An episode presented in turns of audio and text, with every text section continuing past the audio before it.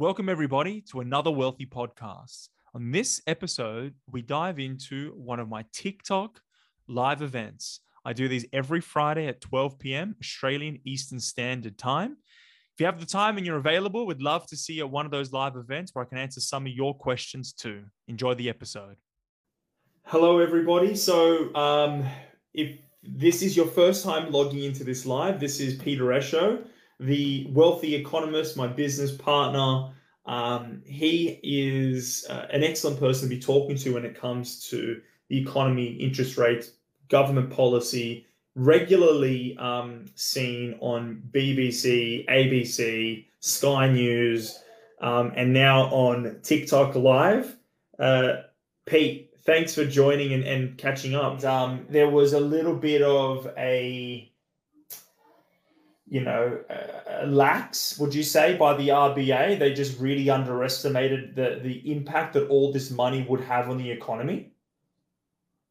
Yeah, kinda. So what happens is when there's inflation, everyone tries to look and say, okay, there's inflation. What are the reasons?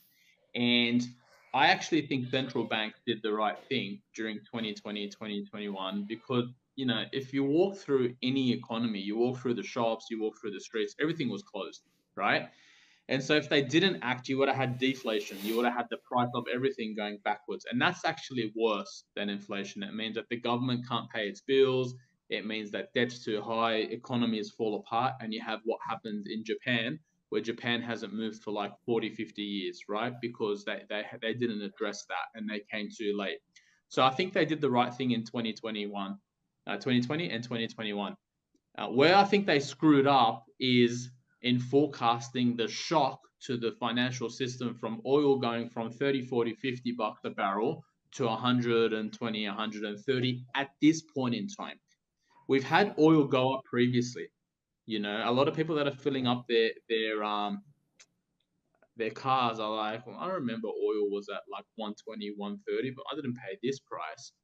So oil prices exploding have come at the worst possible time because as you said, a lot of the supply chains, a lot of the economy is going back. China's been locked down. Major cities in China have been locked down still for the past few months.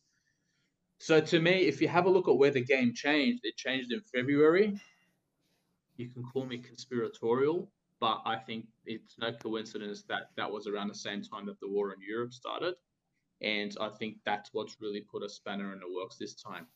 It's it's not all, you know, Russia and oil, but a large part of it I think is. Yeah, okay.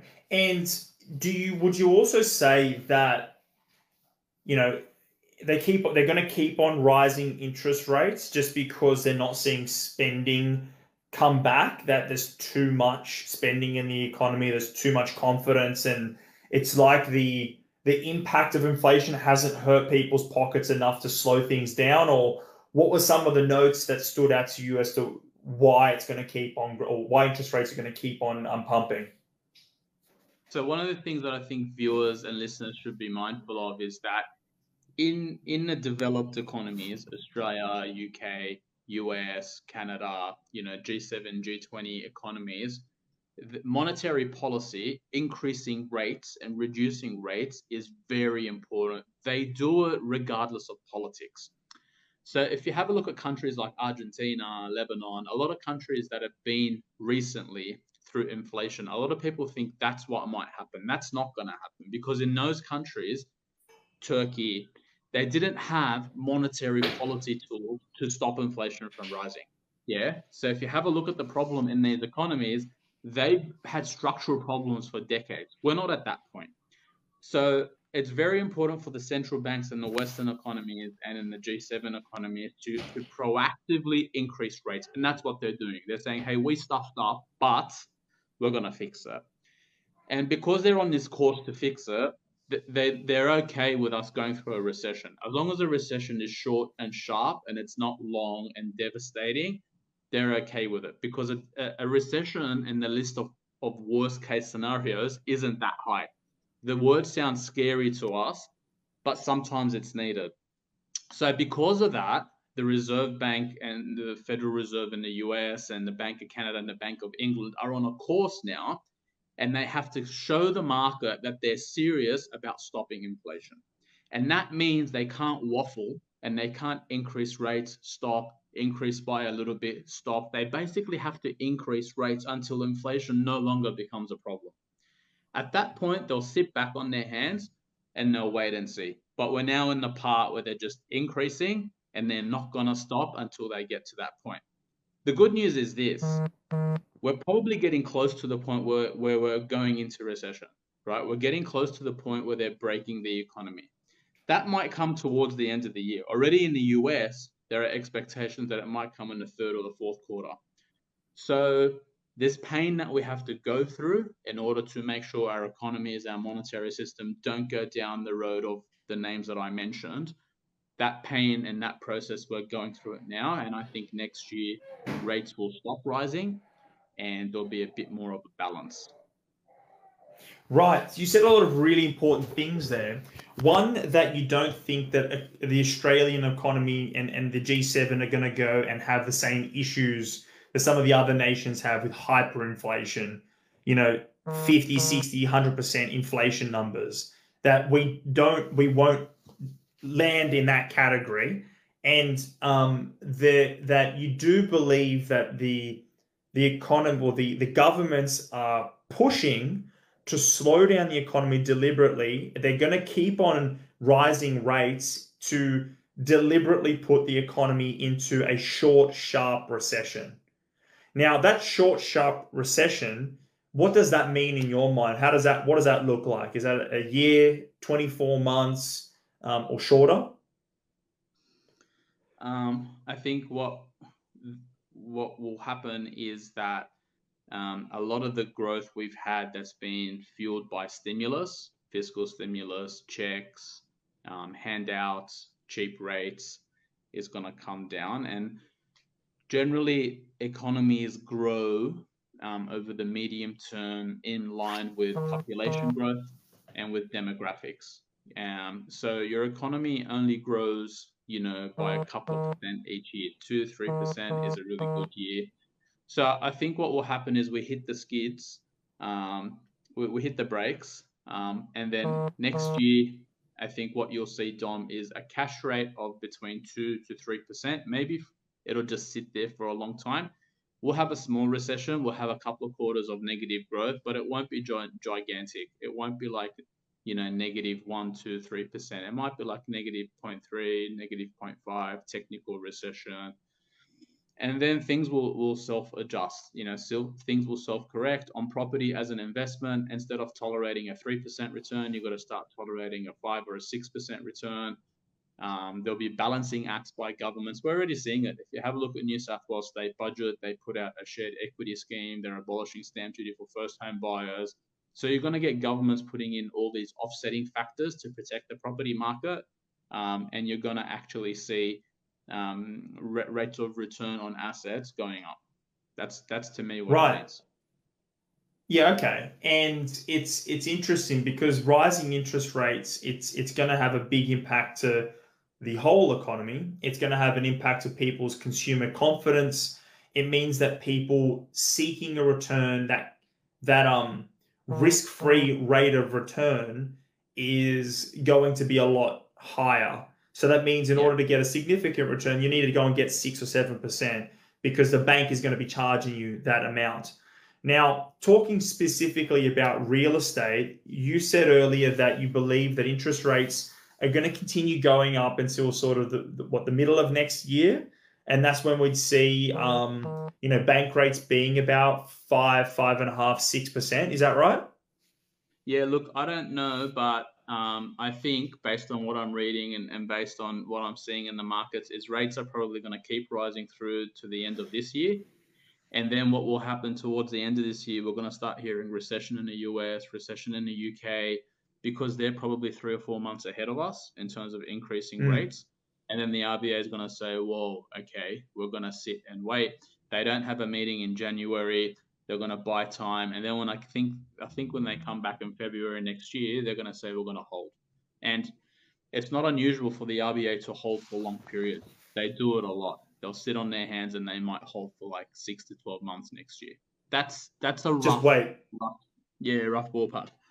Dom, also for those that are investing in property in Australia, very different game to investing in property overseas. We have a very, very generous tax system in Australia. And what that tax system says is that any any expenses you incur on your investments are tax deductible. So this whole concept of negative gearing, we haven't really had it over the past few years because most real estate assets have been positively geared, right? But when interest rates go up yeah. And you start paying out of your pocket more than what's coming in, for an investor, ta- that's tax deductible in Australia. And so investors are going to oh, behave very differently to owner occupiers. Investors are probably going to come into the market and say, I need to, you know, continue to put a return on my money, and, I, and the tax man's funding me to do that.